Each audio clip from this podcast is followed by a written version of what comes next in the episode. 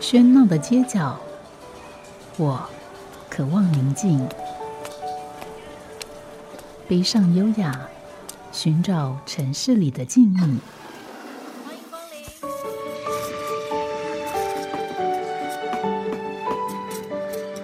临。一杯拿铁问候，我们在书里相遇。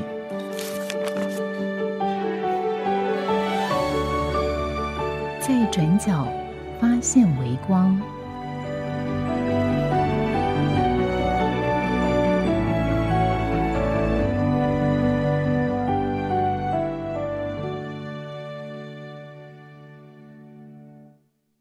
欢迎光临。山里好像，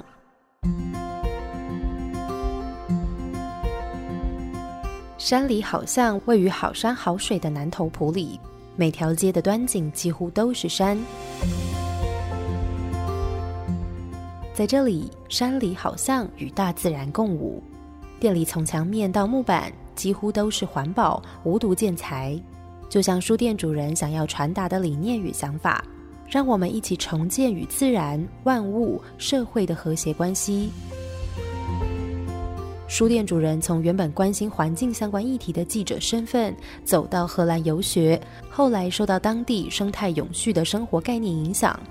当他再回到普里，决定开启这座守护土地生态的平台，期待号召更多人共同来关怀自己的家乡跟生活环境。今天就让我们一同跟着山里好像听见大自然的声音。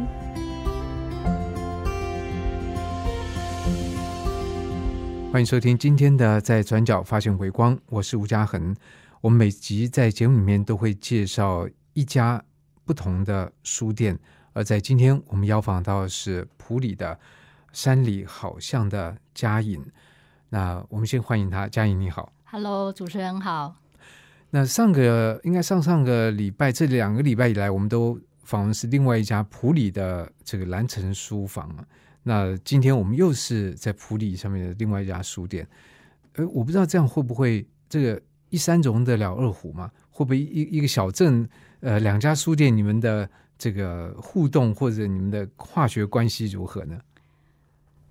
黑妈算是我的前辈吧，嗯就是很敬佩他，很有，就是他想到什么事，然后他的行动力很好，然后会在蓝城那个不是在普里市中心的地方，愿意经营一个社区的一个聚会的空间、阅读的空间。那我也去过，都会让让那个社区的孩子下课就去他那边跑来跑去，然后也支持在地的这些青农，因为他们附近是。那个有种田的哈，嗯或其他农产的地方，所以它很多元的在做，嗯，可以在蓝城地区好好的生活那个样貌跟大家分享，然后又把国际化的东西带进去。那我的部分呢，我是在比较普里的老旧的街区，然后在不是老旧的街区，算哎对，也是旧街区，嗯然后在巷子里面。那我比较经营的就是在生态环境、环保这方面的路线。然后，其实这个话题很有趣，因为很感谢主持人问不“一山不容二虎”这件事情，就是大家都会有点是嗯，你们会不会互相竞争啊，什么什么的？但我觉得这个好像不是这样，因为其实在经营生活面向阅读，然后在地文化跟一个很好的生活的部分，是我们巴不得很多很多大家都来开花，对啊，所以倒是没有没有。对，我觉得这个这个问题就是说，当然，其实我觉得很有趣，说一般在这个成语啊，成语是当然有它表面的意思，其实最最重要是后面那个文化的心态这件事情是是很有很有意思。那其实，在这个我觉得我们这华人这个文化里面，其实常常都会把事情往那个那个这个比较比较不好的地方想。而且很鼓励大家要竞争哦。对对，但是人应该是来合作跟彼此成就，对不是往竞争那个方向去。可能在过去的脉络里面，哪一个环节出错了，嗯教我们要成为竞争跟互相比较的人类社会。我觉得人类社会，我觉得这个事情是要把它 stop 这个错误的软体。知道了之后，就要把它从脑袋里面把它 delete 掉。对，但很难。我我觉得应该是说，不是说 delete，而是说在这里面我们其实有若干盲点。就是说第一个，你把这个东西呃拿来竞争的时候，那请问那个马铃薯跟番茄要怎么竞争？这个东西是不能比的，因为它是两个是不一样的东西。没错，所以这个竞争的思维，一方面后面其实已经隐含着有一种单单一的价值观。是那可是我觉得，恰恰在这个书店的世界里面，我想呃有听比较多集我们的节目的听众朋友，大家就知道每一家书店的样貌、它的想法、它的实践、它的过程，其实都不一样。嗯，所以这个中间不一定存在着谁好谁谁不好，而是他们就是不一样。而且我们如果真的承认这一点的话，那我们就会用一个比较，我觉得比较健康的心态来看待这个。但是，但是这样你说彼此间不会有竞争吗？会，只是我们要用比较好的方式来看待。那呃，其实这让我想到一个故事，就实际上发生的事情，就是在这个葡萄酒界，因为其实上次那黑马来奇提到他们那边好像 有这德国的这个，那反正就是让我想到饮食啊，在酒方面的这个事情。那在一九七八年，呃，这个美国加州的葡萄酒在一个盲测的这个比赛里面打败了法国酒。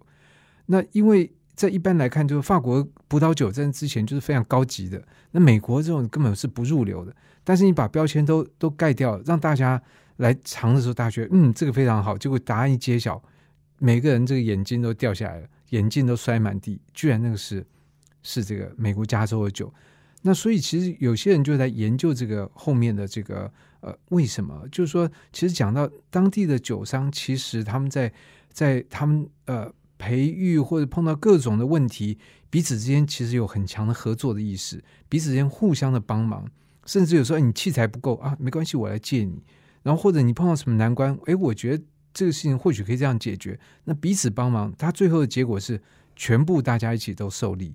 而不是说，哎，凭某一家好，其他都不好，那这个其实不算真的好。大家都好的时候，其实就是才是真正的好。是啊，是啊，那个背后其实想要去去经营的生活感，然后在地的生活，还有一种慢慢的享受地方或者是普里，然后爱惜山水啦，或者是生态。其实这个这个是比较，我觉得是蛮长远的价值。所以就是其实也是有看到说，在普利有越来越多的朋友可以在这方面的行动上面慢慢的加入。然后其实你知道那种心情会是说，像我也喜欢想喜欢看鸟啊。然后，但是我不可能把什么样的事情都觉得自己担心，自己就去做，不可能嘛。然后你就是有时候说啊，好好，他办这个活动，好好哦，就是感觉这样子，那嗯就是真的住在地方上面，会觉得在我们在意的一些文化啦、生态环保、健康各个面向都有不同的伙伴在经营的时候，其实到现在还觉得还蛮幸福的。说实在，嗯所以呢，啊这个概念它不是一山二虎的概念，应该对读者来讲是一箭双雕了。就是说我到普里的话，两家书店我都可以去看，两家完完全呃，应该说很不相同的一种面貌。哦，如果你把老虎换成猫咪，应该不错。我们会希望有越来越多的猫咪。对，所以是啊，呃，是啊。那这个你的书店到现在也大概多久的时间？呃，山里好像是在二零一四年十一月下旬的时候开始，嗯，所以这个时间跟呃蓝城也差不多。呃慢了半年的时间。嗯嗯，不过时间如果一拉长来看，其实半年没有太大的差别。没有没有。所以当初你怎么会想要来开这个书店呢？开书店是好像人生人生到了一个阶段会，因为以前都是上班，所以我又是在做环境保护或者是说生态方面的东西。那上班就是曾经是做过媒体电视节目，或者是说在 NGO 做专案。那如果有在这个领域工作过，就是其实工作的时数也蛮忙、蛮满的。嗯然后我自己又是还比较工作狂，其实我很喜欢我的工作，所以那时候就会在环境议题的倡议啦、分享啦，或者是说一些 project 的跟社区的伙伴合作的部分，就花很多的时间。可是到一个状态的时候，我就要反省到自己了。怎么样叫做友善自己、友善环境的生活？我是不是有好好的吃饭呢？我是不是有吃在地友善耕作的食物呢？那我是不是在交通移动的过程里面，我有选择大众运输吗？或者是说我是用低碳的交通工具？然后我是不是有睡好觉呢？是不是精神很好的来面对我每天的日子？这个很基本的东西。但我发现我好像没有办法在在一个受雇者的状态里面去做，因为就是一个计划案下来，或是老板的命令下来，我自己就会使命必达。对，然后我会把个人的东西放旁边，所以开书店那个时间点，就是我觉得我这样不对，我并没有去做我认为正确的生活的方式，所以就也刚也是因为家里很支持，然后把开书店这件事情让我做，我把它当成是去过我认为的身心跟环境各比较平衡平衡的一种呃的机会。那就这样。对，嗯。那从来开书店也不是我的梦想，客人都会这样问：开书店是你的梦想吗？我说没有，只是到了一个时间点，它是你采取一个形式，一个盘点过，我可以在那个地方做些什么事，那可能会是一半我的工作室，但是又是可以跟想要对环境或健康做一些什么事情的朋友交流的地方，那自然而然你就会觉得书店是一个很 safe 的一个 background，对不对？嗯那真的不是我的梦想，然后我都想说，嗯，你会问我这个问题，是不是开书店是你的梦想呢？对，对，所以其实呃，我觉得书店是一个很有趣的东西，就是说它不见得是很多问题的这个终极的答案，但是它是一个呃常常可以达到的一个共识，就是说你要做一个事情，好像开书店，它可以。它可以有这个功能，可以有有有那个功能。那的确，很多人其实来开书店，是因为他比如说喜欢阅读，那你觉得哦，那开书店很顺理成章。那或者说什么原因，你家里面以前就开书店，那现在来开书店、也也很多。那对你来讲，你是要在一个嗯，不能说困顿的环境，而是说你你在做的事情或你的信念跟你的过的生活是有抵触的时候，它其实是在发出一个警讯。但很多人，我相信是选择不要去理那个警讯。你知道，就好像说，呃，有有之前也发生过这样问题，就是说，在这个医院里面，那床事实上就一直在亮灯，但是医生可能选择，因为我在忙别的事情，我把那个灯给关掉。真的呃，这这种事情，但他的确也就是这样，因为这样上了新闻，也有这样的事情。那其实我觉得我们的生活里面常常都有很多状况，就显示说你其实不不不够均衡的。但是呢，我们很多人其实选择是忽略那个那个那个讯号，嗯可是你会去选择说，嗯，我要把它当一回事。这个这个是并不常见的事情。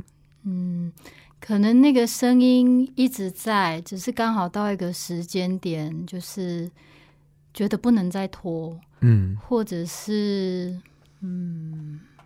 但是一方面我也算很幸福啦，就是因为我爸爸妈妈也一直都很关心台湾的环境，那他们也是普里在地的嘛，吼，所以在他们的生命历程里面，他们知道以前没有被过度开发的天然环境是什么样子，嗯。然后晚那个上下学的时候啊，路边的野草上面会有霜，嗯然后有很多不同是在普里。我问他说，我问我妈妈说是在山上吗？没有，就在普里镇上。那不其实普里以前冬天应该蛮冷的。呃，都是啊，应该嗯大部分的地方的温都比现在对，就是极端气候的关系，特别冷或特别热。所以包括他们看有一些天然林不见了，然后水库也坏了，然后又是包括地震之后土石流什么的，他们没有办法做什么。可是我一直慢慢往环境这个专业领域在前进的时候，他们一直是很支持。那那个时机点是说，我跟他们说我要开一间跟环境相关的书店。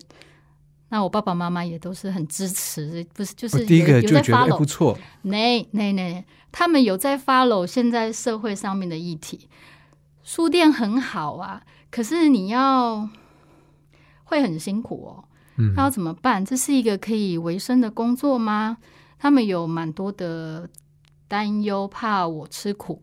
可是我其实也不太听爸爸妈妈的劝，这种。那他们一方面也是基于说，我觉得他们是应该是有觉得我做的事情他们认同，所以就也是在不太放心的情况底下，就是也是支持我去做，包括是爸爸的房子啦，然后他也帮忙出资，让我很 没有什么顾虑的可以把这个书店这样弄起来。但他们就会想说，哎，你一个从荷兰念专业的环境管理回来的，你要不要去大公司工作？这样你比较能未来的够发展比较嗯好。他们问过我好几次这个问题，然后我说，嗯，可是我想我应该不会是那种 super business woman，你知道吗？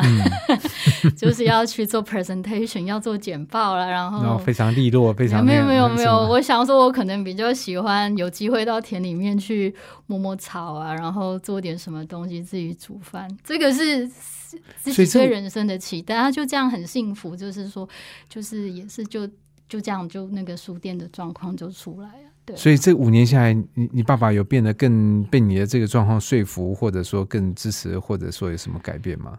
啊哎、其实我父亲去年年底过世了。哦，真的？是是是。哦，不好意思，这样。没关系，没关系，就是那其实一直都是很支持他们的，嗯。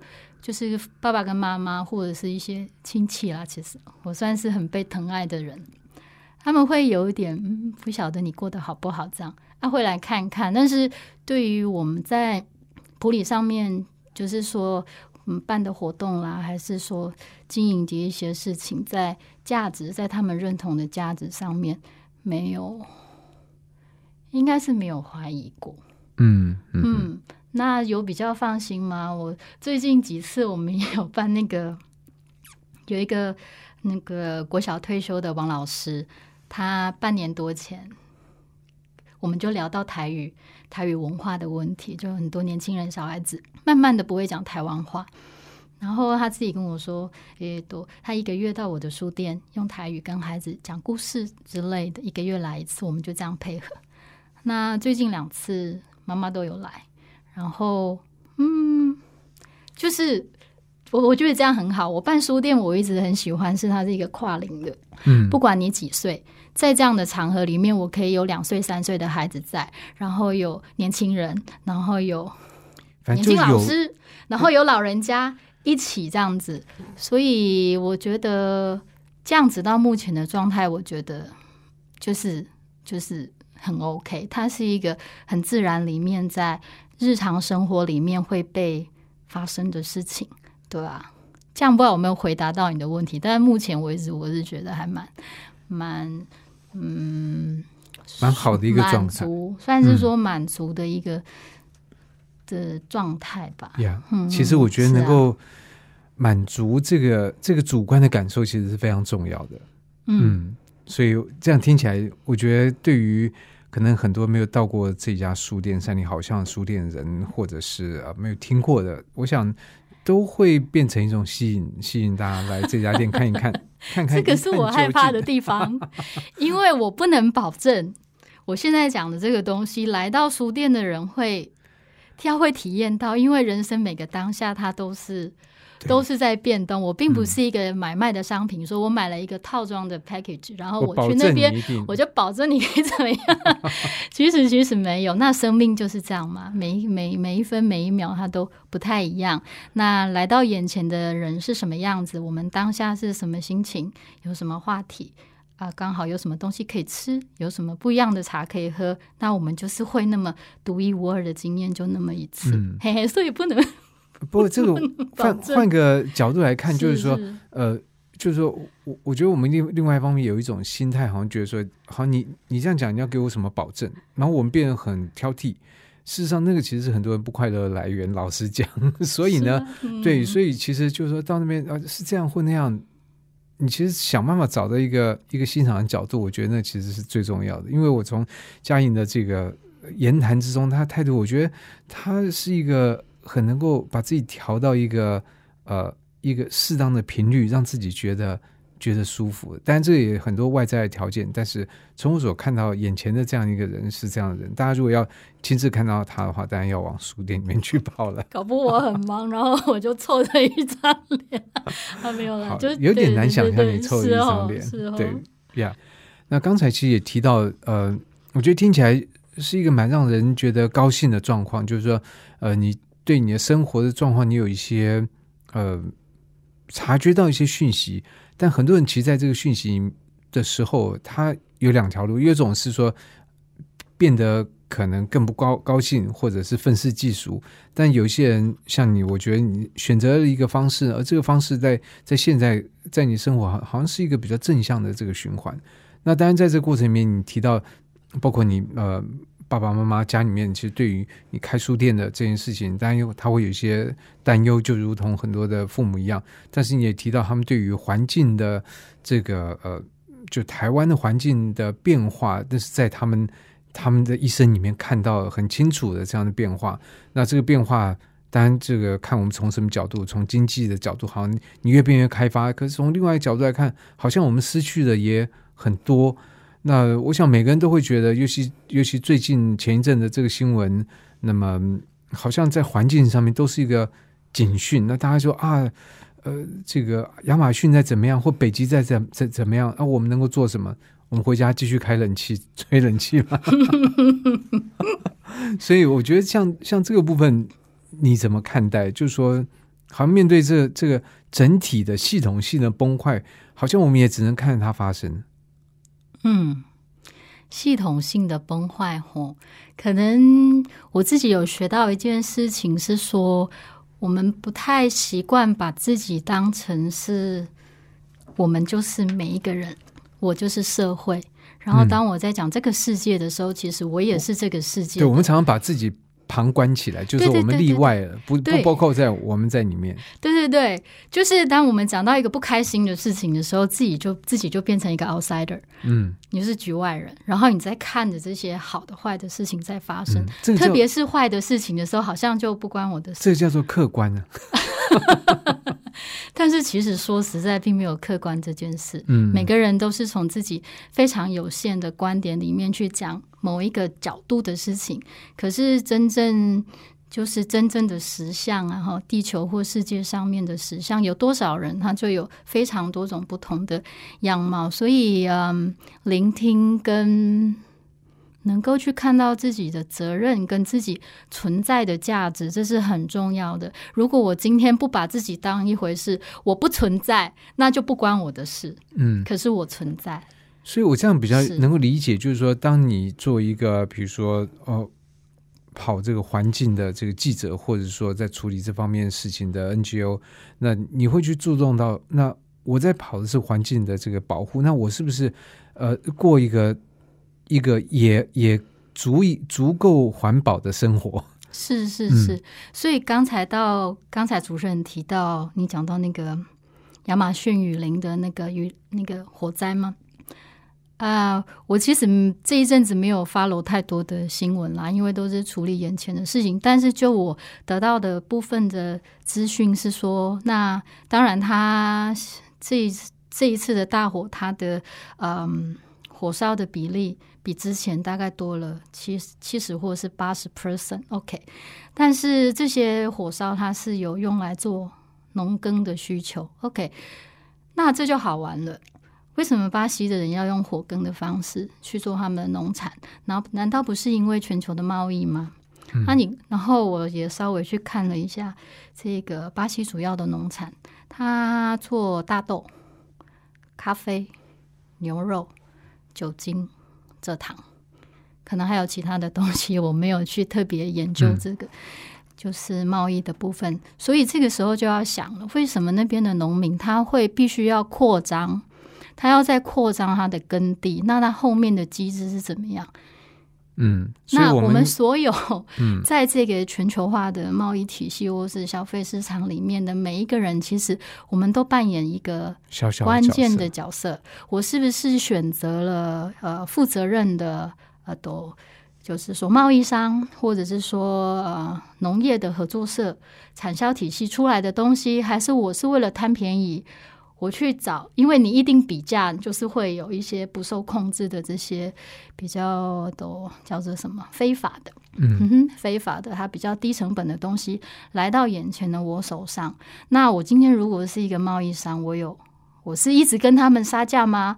或者是说，我知道那边的农民他可能因为机改的黄豆，因为除草剂过度，他有很多的社会上面面临到的问题。我是有负担起我这个消费者买他们东西，我有负相对的道义责任吗？或者是我就跟他们没有任何的契约，我再去找其他的合作单位？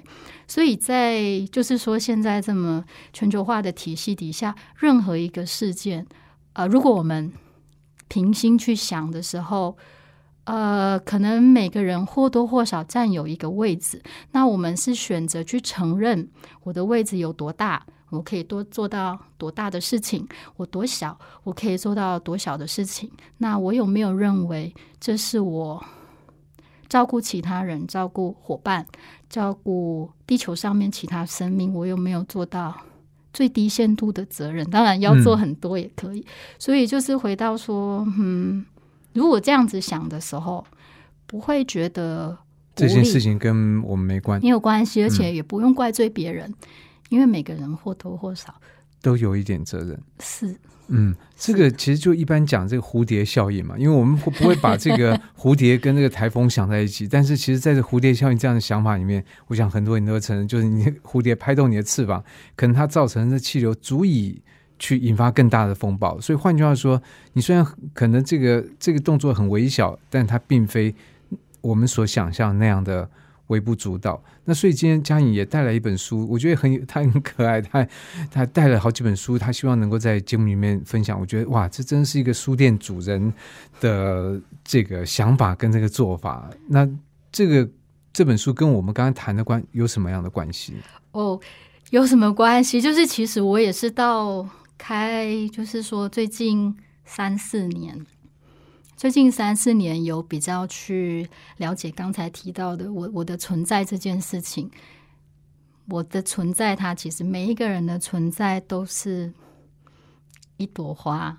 我们每一天张开眼睛所做的任何事，其实跟身旁的人或者是跟自己，它都是会有影响的。所以不要小看。不要小看自己，也不要小看任何人。那 我今天要来的时候，我就想说，好吧，那我来选一本书及选绘本这样子，那就有不同的阅读的氛围。那今天带来的是，诶，你的一天足以改变世界。那这个是一个日本的作者叫南茂轩所做的，嗯那故事，故事是这样开始。呃，故事里面这个主角他是一个旅人，好旅行的，到处世界各地去旅行。然后他周游世界各地，学到许多事情，然后包括动物啦、植物、气象、生产货物的技术、种植作物的方法。他也学会许多不一样的语言，所以可以到各个地方去跟人家。讨论、聊天、宣宣传他的想法，这样子。然后呢，这个旅人总是面带微笑。如果有人要求他传授所学，他就是亲切的倾囊相授；如果有人要他分享对这个世界的观察跟见解，他就是巨细靡遗。这个是在前言的部分。那我想快速的跳到后面绘本的短文里面，那我念一小段给大家听，就是嗯，我觉得还蛮可以去让大家看到自己的小小的力量。这样，那我就简单念个几页，OK。嗯，你的一天足以改变世界。你可能会想，别傻了，太夸张了，或者怎么可能？但只要有人愿意，不论是谁，不论国籍、性别、年龄或职业，就连此时此刻正在读这段话的你，从现在开始，即使一个人也可以开始做这一件事。那这个旅人就分享这个想法。有时候是在工厂的休息时间，他面对一群年轻的工人们。目前的世界人口总数大概是七十三亿，我们姑且用七十亿比较好计算。这意味着我是全世界人口的七十亿分之一，你也是。不论是谁，在自己所在的国家与领域，都有自己的生活。即使有些人的日子充满挑战或悲伤，但是每个人此时此刻所过的生活都是独一无二的。旅人分享这个想法，有时候是在微风吹拂的葡萄园里，面对一群年轻的女孩。假设身为七十亿分之一人口的我，在过日子的同时，祈祷着今天会是美好的一天。并且用热切、开朗、清新的心情度过这一天，那么今天就会变成更美好的一天。接下来会发生什么事呢？很简单，属于世界七十亿分之一的我的这一天，不仅对我而言是平和幸福的，对我周遭的人也是。旅人分享这个想法，有时候是在病床旁边。静静的陪伴着病患，你也许会想，只有七十亿分之一的人日子变得平和，这意义不大啊。那么你想想看，如果你也祈祷今天会是美好的一天，并且重视这一天，把这一天过好，看看会发生什么事。旅人分享这个想法，有时候是在面对树荫下休息的一群老人。那在一页，是的，因为你和我的努力，结果这一天对全世界七十亿分之二的人口来说是平和幸福的一天。七十亿分之二等于七十亿分之一乘以二，你了解了吗？与只有我一个人努力来比较，今天这个世界变成两倍的平和幸福。嗯。女人分享这个想法，有时是面对好奇的围绕她的一群孩子。那么，你觉得那是微不足道的小事吗？如果换成十个人呢？七十亿分之十等于七亿分之一。这个意思就是，与只有我一个人努力相比，今天这个世界是十倍的更加平和幸福。七亿分之一的人口。会拥有更平和幸福的一天。当一百个人、一千个人或一亿个人都这么做，会发生什么事？如果他们今天、明天、后天都这么做，会发生什么事？旅人分享这个想法，有时候是和一群在农地刚刚收割完毕的人们一起沐浴在夕阳里。很美的一个故事。那么，从这样的一个。呃，讯息里面我想是非常清楚的，就是说我们不要太小看我们自己。然后，呃，即使小小的改变，它如果是一个乘法的这个概念，甚至是次方的概念，可能那个影响是非常大的。真的，真的。嗯，在今天节目，我们很高兴能够邀请到普里的三里好像的嘉颖来跟我们介绍这家书店。那也谢谢他刚才介绍我们这本书。我们先休息一会儿。好家庭联播网。中部地区古典音乐台 FM 九七点七，北部地区 Bravo FM 九一点三。我们邀访到的是普里山里好像的嘉颖。那其实介绍书店的方式切入点很多种，我们可以直接谈书店，但也可以谈书店的人，或者但谈人的角度呢，就同样也非常多。那不过刚才我觉得我们是可以了解到，在书店背后，事实上嘉颖他选择在他的故乡普里开这个书店，那。是是有个价值的关切在那后面，这个价值关切就是对对这个环境。我想在现在，没有人会说自己不不环保，没有人会说自己不爱护环境。可是另外一方面，如果照刚刚讲，我们其实呃，这个表达了我们对环境的的爱护之后，我们就回头去去吃这个牛排，然后喝咖啡，这样。那其实对于这整个的 环境，其实都因为现在很复杂，所以。在面对这些行为的时候，其实它都有我们料想不到的这个呃影响。那当然，我们也不能说每个人都要去呃了解到这些非常复杂的过程。那至少我觉得，以嘉颖来讲，你的学习过程使得你对这这个方面有更多的了解。因为你刚刚提到你是在荷兰学环境的呃环境管理，环境管理，什么叫做环境管理？环境，因为我们知道环境呃保护啊，或者是 环境，我不知道环境怎么去管理。对呀，诶，环境管理哦，就是已经看到环境上面可能有呃多水污染的问题，水资源不够用的问题，电力不够用的问题，电力浪费的问题，然后水电垃圾吗？还有空间土地够不够用？大概就这个面向。那管理的意思就是说，我们要能够有一个监控，知道现在某一群人在某一个地方生活，他们的生活对环境资源的消耗，跟你制造的废弃物，你的 input 拿了多少，从别的地方拿了多少东西进来，然后你的 output 不要的东西，你是自己处理掉吗？还是你？把它送到外面去，让外面帮你处理。那环境管理其实我们学的核心的，就是比较终极的价值，就是永续发展嘛。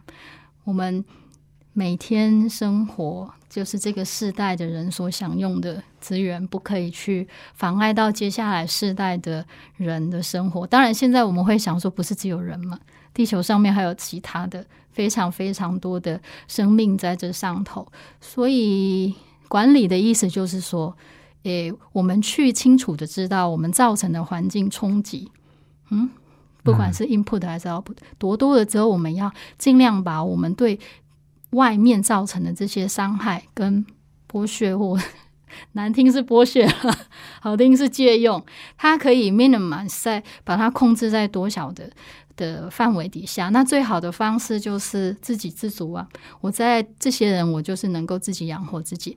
我不偷，不过度拿别人的东西。我变成自己变成一个封闭系统，我没有用我系统以外的东西。当然，现在是可以交换，但是它是在一个可以被恢复的状态，而且是负责任的状态底下。那管理就是要把这些事情都好好的用量化的数据摆在我们的眼前，然后我们诚实的去面对它，看我们的技术跟文明处理到什么时候，那我们有没有什么可以改善的部分，要做到什么程度？OK，所以就就。就是这样，可这听起来是一个呃，好像很难让人乐观的状态。意思就是说，在这个环境管理这个名词出现之前的人类的文明的各个阶段，他没有听过这个字，而且他也没有管环境管理的问题，因为基本上那时候人类力量所创造出来的文明都可以让这个环境在在可允许的范围里面进行永续的发展。可是，当这个科技越来越发达的时候，这个问题就变越来越严重。而我们也也展望未来，我们不可能说科技发展的速度会变慢。那换句话说，我们破坏环境的能力只可能越来越强。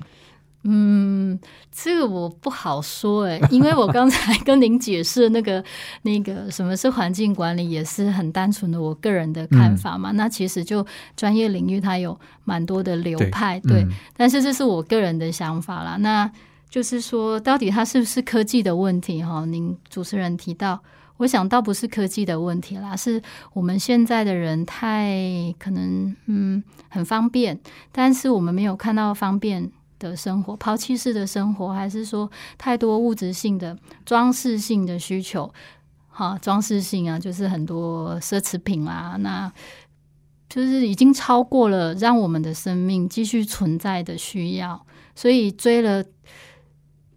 是说，是贪心吗？还是说被广告给骗了呢？或者是说，需要需要东西来需要东西来装饰自己，表示我有存在的价值吗？这个是后面另外一个问题。但可能我我在想，应该不好用科技的发展这件事情，而是而是我们当下简化，现在当下存在的这些人，我们选择什么样的？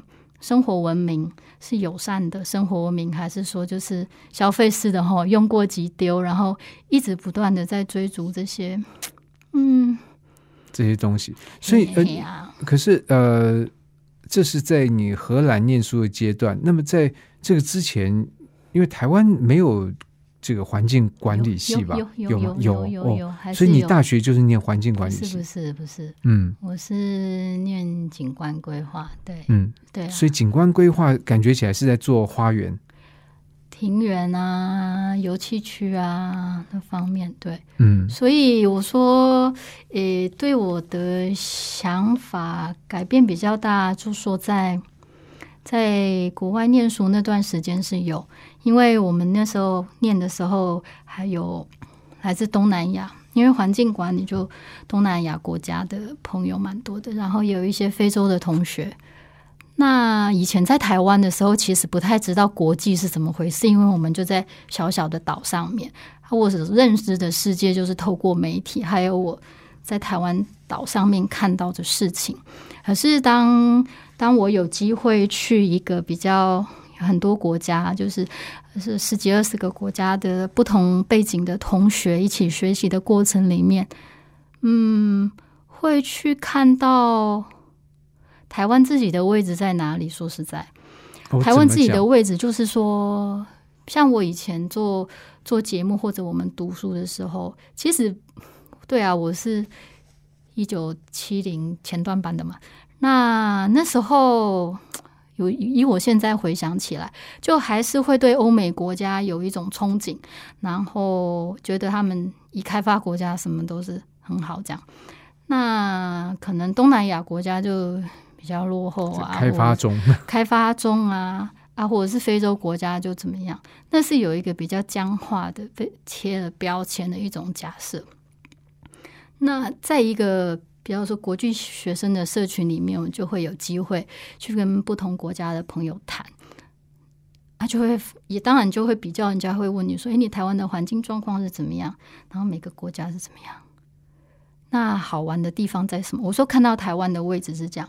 我本来想说，我去荷兰，我要去学很先进的这种，就是最新的解决环境问题的技术，再生能源啊，什么什么。再生能源或者是废弃物管理，当然都有学到，但是可以看到这个每个国家的那个落差之大。啊，台湾并不是什么事情都很落后。其实，在我念书的时候，我们的一般的人对于垃圾问题还有能源问题，我自己觉得啦，在我那时候的同文层的台湾人里面，我觉得大家都有一点基本的观念意识是。可是有些国家的同学，老师还在跟他们讲说，这个垃圾回收是可以。再制再利用，然后可以变成经济的，所以一样这个话题在不同的国家里面，它的重要性跟它被实践的方向会是不一样。所以我说我会看到台湾是说好啊，那不会觉得什么东西都要跟跟跟先进国家学。我们在我们的土地上面有我们发展出来的东西，我们要可以根据我们原本的。已经有的基础去解决我们自己的问题，我不可能去移植别的国家成功经验，马上 copy 就希望他在台湾可以被发生。这个有很多的，就是背景条件其实会不一样，嗯，所以就会有那个机会去从不一样的观点嘿来看待看待自己过去所认定的一些事情，这样，嗯，所以等于说从大学到这个到。国外到荷兰去念，其实你大概都在同一个领域里面。是是，那是什么原因使得你呃没有在那个领域继续发展，或者说它跟你现在在开书店有什么样的关联嘛？因为我们回到一个问题，就是说呃，你最后选择在这个五年以来选择用用书店的方式来来来建立自己生活的平衡感，但是但是这个回到你刚刚所提的，就是你你从环境的这个这个专业上面，你是怎么样转到书店？它跟你书店的有什么样的关联在我来讲，其实是一样哎、啊？一样，嗯对呀、因为我现在嗯就是我们活着，张开张开眼睛看天空，然后我们呼吸，然后我们打开水龙头喝水，还是说经过一条河流，还是我每天出门去倒垃圾，其实是一样，只是说自己的位置不一样。我现在是一个生活者的角色，所以可能就是把嗯应该的、正确的那个方式，在自己每天的生活里面去落实？去落实。那因为我也会在书店，可能有时候一些学校的课程啊，还是说到社区去分享的时候，因为我有那样的背景，所以我可以就会有那种就是潜意识吧，或者是说专业的敏锐度，我又会去调一些统计数据出来。那有一个数字的东西，就可以更让身旁的人知道问题的严重性。比如说，我们今天要看普里镇的垃圾问题的时候，就不是说让大家都要做资源回收、源头减量，就不是这种事，因为因为好像我们通常碰到这个问题，只能喊出这两就这样件事。对。但是，但是要有一个很基本的，就是说，那就是去去调啊，调南投县那么多个乡镇里面，每一个乡镇的人均垃圾量是多少？呃从这可以看出什么吗？我们才可以办法知道，开始做的时候知道自己多糟糕啊，嗯，多糟糕，我们改进的空间多大啊？还是说，其实我们其实没有那么糟，但是没有那么糟，那就保持，不要再更糟啊，对不对？政府单位它总是在做一些废弃物能资源管理的部分，它有一个数据的监测嘛，就这样调出来看，我就可以跟普里的朋友说，你看我们普里人的年均垃圾量每人是多少多少哦，啊，里面可回收不可回收厨余是多少哦？那你能想象你一年丢出这么多垃圾，那它到哪里去吗？啊，这样子，当大家开始有集体行动的时候，也可以像我们就是也会跟清洁队的这些朋友有交流嘛，跟学校有交流。那大家有一个共同的认知，知道环境的现况是怎么样的时候，那一起努力。那明年、后年、大后年，我们再来看大家有没有改善。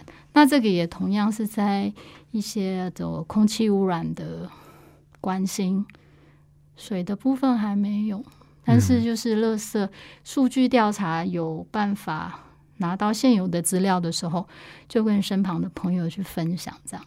所以感觉这个书店没在我来讲是一样的事情，对只是我们实践的方式，最眼前马上可以用到的那个方式是什么，嗯，去选择这样子。所以感觉好像这书店老板是你的身份掩护之一，你还是其实我觉得从从想法到做法，还是跟你原来这个所所受的环境管理的这个训练，你还在在在在你的专业里面。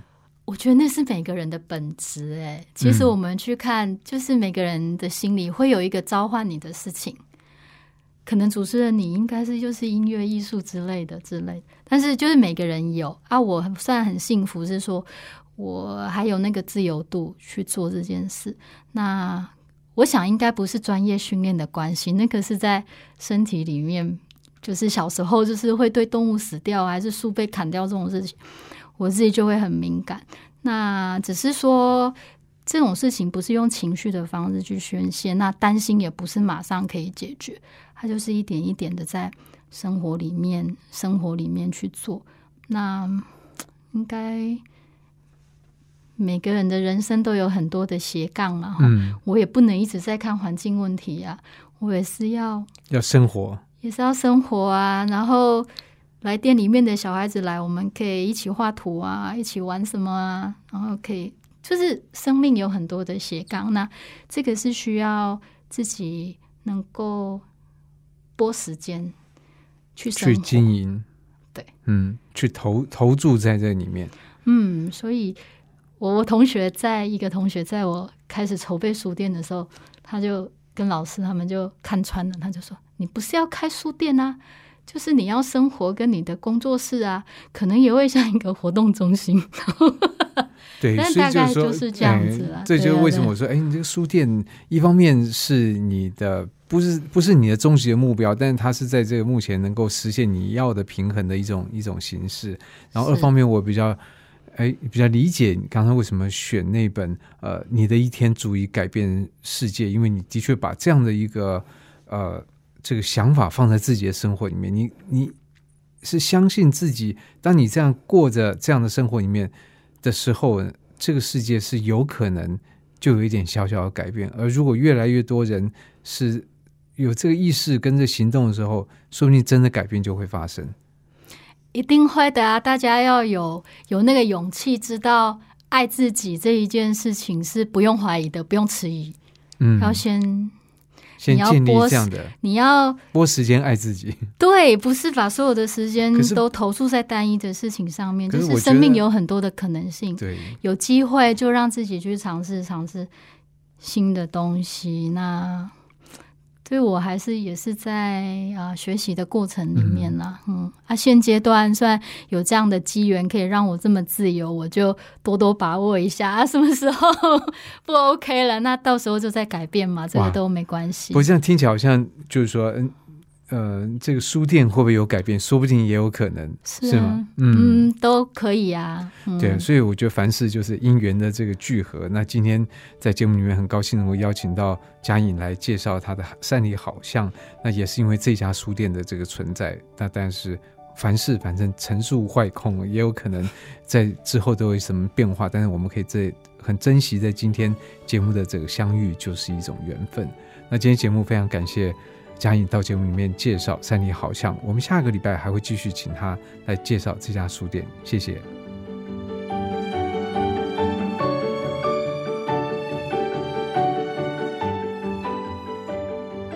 感谢您的收听。如果您喜欢这个节目，欢迎在 Apple Podcast 评分五颗星，并且留言。